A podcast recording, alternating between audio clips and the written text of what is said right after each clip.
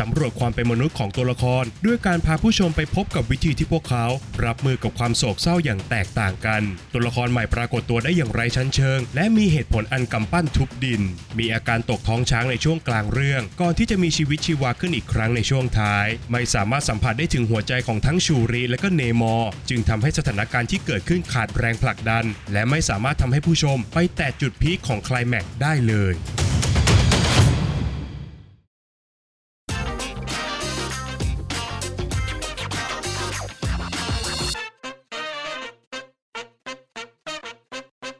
สวัสดีครับ ยินดีต้อนรับเข้าสู่ฟิเมนรีวิวนะครับ และภาพยนตร์ที่เราจะนำมารีวิวกันในวันนี้ก็คือ Black Panther Wakanda Forever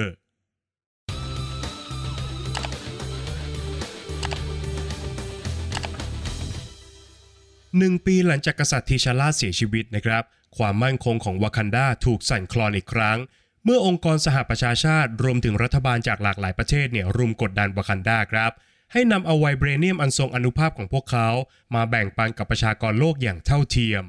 ขณะที่เนมอร์ผู้นำแห่งโลกใต้น้ำผู้ต้องการจะปกป้องบ้านเกิด และพร้อมจะจุดชนวนสงคราม โดยมีวากันดาเป็นตัวแปรสำคัญของศึกครั้งนี้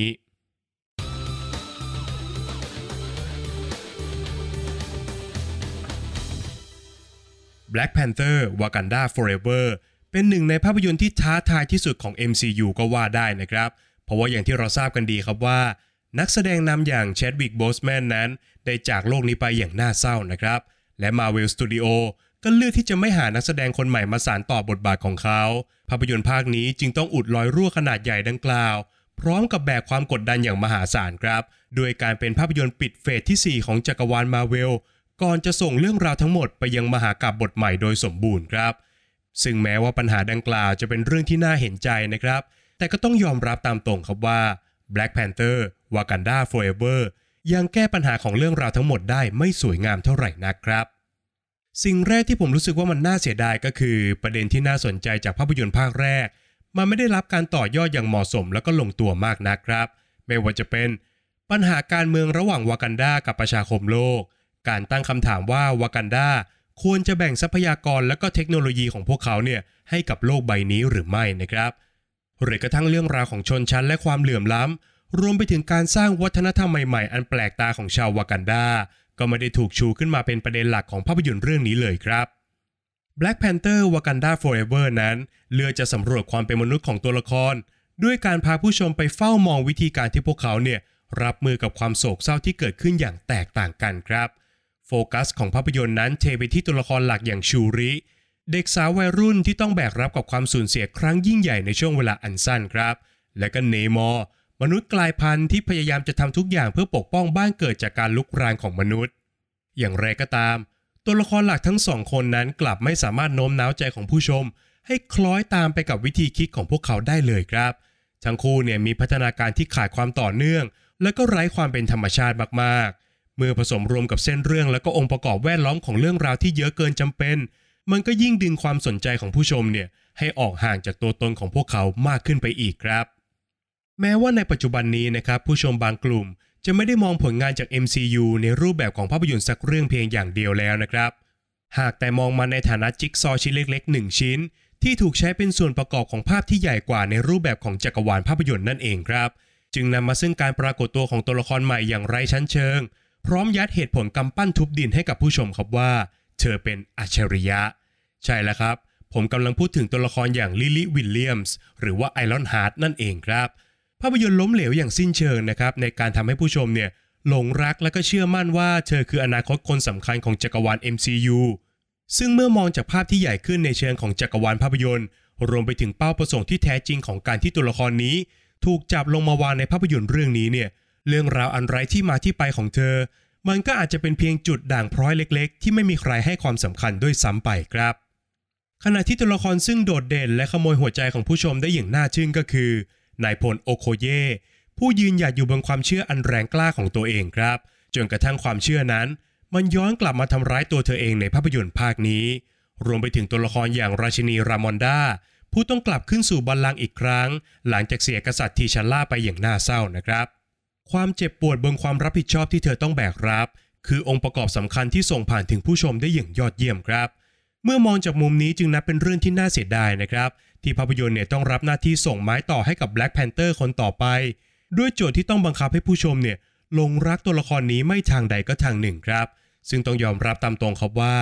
มันเป็นสิ่งที่ยากเกินไปที่จะทำให้สำเร็จในช่วงเวลาอันสั้นครับ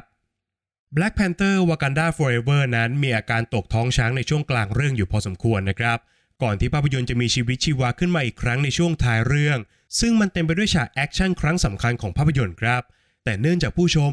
ไม่สามารถสัมผัสได้ถึงหัวใจของมวยคู่เอกอย่างชูริและก็เนมอร์จึงทำให้สถานการณ์ที่เกิดขึ้นตรงหน้านั้น ดูขาดแรงผลักดันและก็ไม่สามารถทำให้ผู้ชม พุ่งขึ้นไปแตะจุด peak ของคลแม็กได้เลยครับ แม้ว่าภาพยนตร์จะสามารถแสดงความเคารพต่อแชดวิก โบสแมนผู้ล่วงลับได้เป็นอย่างดี และก็สามารถหาทางไปต่อกับตัวละครอย่าง Black Panther ได้อย่างไม่เลวนักนะครับ แต่โดยส่วนตัวแล้วผมรู้สึกว่า Black Panther Wakanda Forever นั้น มันเป็นการปิดเฟสที่ 4 ของ MCU ได้อย่างทุลักทุเลพอสมควรครับ เนื่องจากเส้นเรื่องของภาพยนตร์นั้นเต็มไปด้วยความยุ่งเหยิง และมันก็ขาดพลังงานในการเดินเรื่องที่ดีครับ รวมถึงยังไม่สามารถทำให้ผู้ชมนั้น รู้สึกหลงรักตัวละครหลักได้อย่างที่ควรจะเป็นครับ นับเป็นการแก้ปัญหาเฉพาะหน้าที่สอบผ่านอย่างเฉียดฉิว และก็ไม่สามารถสร้างความสดใหม่ได้ เหมือนอย่างที่ Black Panther ภาคแรกทำสำเร็จครับ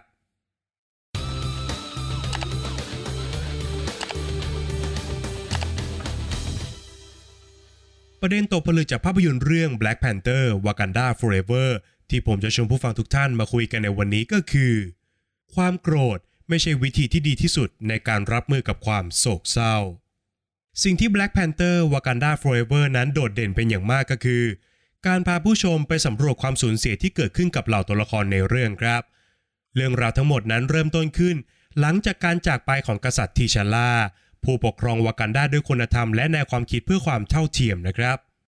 การจากไปอย่างกระทันหันของเขาทำให้วากันดาสูญเสียอำนาจทางการทูตต่อประเทศอื่น ๆ ขณะที่อาณาจักรของพวกเขาเนี่ยก็ขาดผู้ปกป้องและก็ผู้ยึดเหนี่ยวทางจิตใจ จนทำให้บุคคลภายนอกเฝ้ารอโอกาสในการโจมตีวากันดาในช่วงเวลาที่พวกเขาเปราะบางที่สุดครับ ราชินีรามอนดาต้องขึ้นครองบัลลังก์ด้วยเงื่อนไขที่เธอเนี่ยไม่เต็มใจนักนะครับ เธอต้องทนทุกข์จากการสูญเสียทั้งสามีและก็ลูกชายไปอย่างกระทันหัน แต่ด้วยความรับผิดชอบต่อประเทศชาติทำให้เธอสามารถตัดสินใจแก้ปัญหาต่างๆ ได้อย่างเฉียบแหลม รามอนดาพยายามจะประคับประคองสถานการณ์ภายในวากันดารวมถึงการแสดงออกถึงจุดยืนต่อประชาคมโลกได้อย่างยอดเยี่ยม สิ่งที่ปรากฏบนจอนั้นจึงเป็นดั่งเครื่องยืนยันครับว่า ภาวะความเป็นผู้นำนั้น มันไม่ได้มีอยู่ในตัวของทุกๆ คนนะครับ และผู้มีอำนาจนั้น ไม่ได้รับอนุญาตให้ตัดสินใจทุกอย่างด้วยอารมณ์ในทุกกรณีครับ ขณะที่ตัวละครสำคัญอย่างชูริอยู่ในจุดที่แตกต่างกันออกไปครับ เธอยังคงเป็นวัยรุ่นที่พยายามจะตามหาความฝันของตัวเอง แต่เธอเนี่ยกลับถูกโลกอันโหดร้าย บังคับให้เธอต้องเติบโตครับ โดยการเผชิญหน้ากับความสูญเสียครั้งใหญ่ และได้รับมรดกแห่งความรับผิดชอบ ในการเป็นศูนย์รวมจิตใจของชาววากันดาอย่างไม่เต็มใจนัก ด้วยแรงกดดันที่ถาโถมเข้าใส่เธอในช่วงเวลาอันสั้นนะครับ พร้อมกับการที่ภาพยนตร์เลือกจะผลักตัวละครอย่างชูริไปให้ถึงปากเหว นั่นจึงทำให้เธอเลือกตัดสินใจครั้งสำคัญด้วยความโกรธแค้นครับ โกรธที่โลกใบนี้ใจร้ายกับเธอ แค้นที่โลกใบนี้เนี่ยพรากคนที่เธอรักมากที่สุดไป และเสียใจอย่างถึงที่สุดที่เธอเนี่ยไม่สามารถปกป้องพวกเขาไว้ได้ครับ การตัดสินใจของชูริเป็นเรื่องที่เข้าใจได้นะครับ และเป็นหนึ่งในแง่มุมหนึ่งของชีวิตมนุษย์ ซึ่งมีความเป็นเอกเทศและก็ล้วนแต่เป็นตัวของตัวเองครับ เราทุกคนเนี่ยมีวิธีการรับมือกับโศกนาฏกรรมที่เกิดขึ้นอย่างแตกต่างกันนะครับ แต่ถึงกระนั้นการเดินหมากที่ผิดพลาด ในเกมที่มีเดิมพันเป็นชีวิตของประชาชนนั้น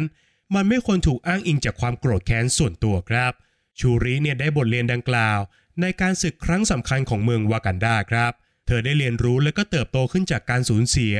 และได้ตระหนักรู้ความจริงของชีวิตครับว่า ช่องว่างภายในใจที่เกิดขึ้นจากความโศกเศร้านั้น มันไม่มีวันถูกเติมเต็มได้ด้วยความโกรธแค้น ฝากไว้ให้คิดกันนะครับ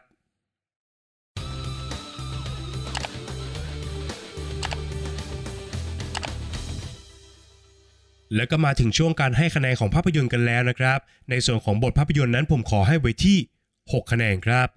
สิ่งสำคัญที่เราควรตระหนักถึงก็คือ บทภาพยนตร์นั้นต้องรับหน้าที่แก้ปัญหา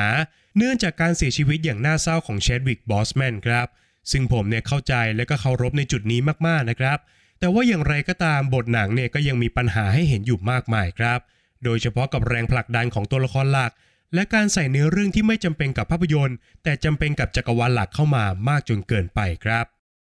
ในส่วนของงานสร้างนั้นผมขอให้ไว้ที่ 8 คะแนนครับ การออกแบบเมืองวากันดายังคงทำได้อย่างโดดเด่นเหมือนเช่นเคยนะครับ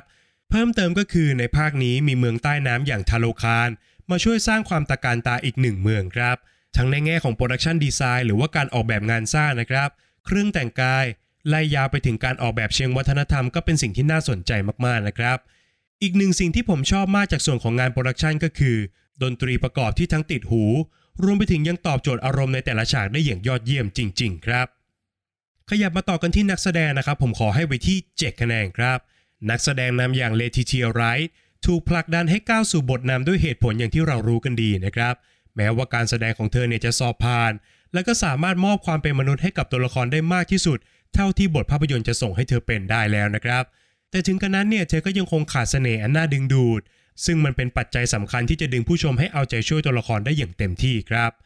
ในขณะที่แองเจล่าแบสเซตในบทของราชินีรามอนดา คือนักแสดงที่ทำหน้าที่ของตัวเองได้ดีที่สุดในภาพยนตร์เรื่องนี้ครับ เคียงข้างกับดาไน กูรีร่า ในบทของนายพลโอโคเย การแสดงของเธอนั้นโดดเด่นอย่างรอบด้าน ทั้งในแง่ของฉากแอคชั่น ความ comedy รวมไปถึง part ดราม่าของเรื่องครับ โดยในภาคนี้ทั้งสองตัวละครที่ผมกล่าวมา ได้รับพื้นที่และพัฒนาการที่น่าสนใจขึ้นเป็นอย่างมากครับ ในส่วนของข้อคิดที่ได้ผมขอให้ไว้ที่ 6 คะแนนครับ แม้ว่าประเด็นที่หนังต้องการจะนำเสนอนั้นจะน่าสนใจ แต่วิธีการบอกเล่าประเด็นเหล่านั้นเนี่ยมันกลับไม่ลื่นไหล และก็ตอบโจทย์อย่างที่ควรจะเป็นครับ โดยเฉพาะอย่างยิ่งเมื่อประเด็นเหล่านั้น มันผูกติดอยู่กับความเป็นมนุษย์ของตัวละคร แต่ตัวหนังเนี่ยกลับไม่สามารถทำให้ผู้ชม สัมผัสกับห่วงอารมณ์เหล่านั้นได้มากพอครับ ประเด็นที่ควรจะเข้มขลัง มันก็ถูกเจือจางจนสัมผัสไม่ได้มากนักครับ ส่วนสุดท้ายก็คือส่วนของความสนุกนะครับ ผมขอให้ไว้ที่ 6 คะแนนครับ โดยคอแม้และโจทย์ที่ยิ่งใหญ่มากของภาพยนตร์ภาคนี้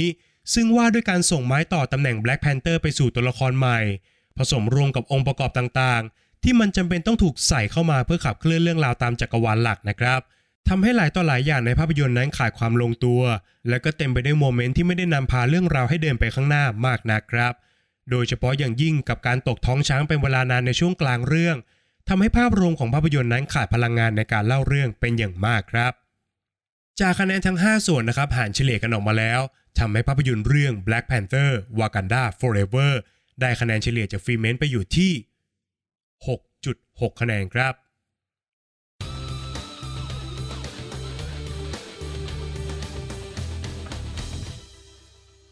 และนี่ก็คือทั้งหมดของฟิเมนรีวิวในวันนี้สำหรับภาพยนตร์เรื่อง Black Panther Wakanda Forever นะครับ ก่อนจากกันไปครับอย่าลืมกดไลค์กด subscribe และกดกระดิ่งแจ้งเตือนให้กับฟิเมนในทุกช่องทางด้วยนะครับ ไม่ว่าจะเป็น Facebook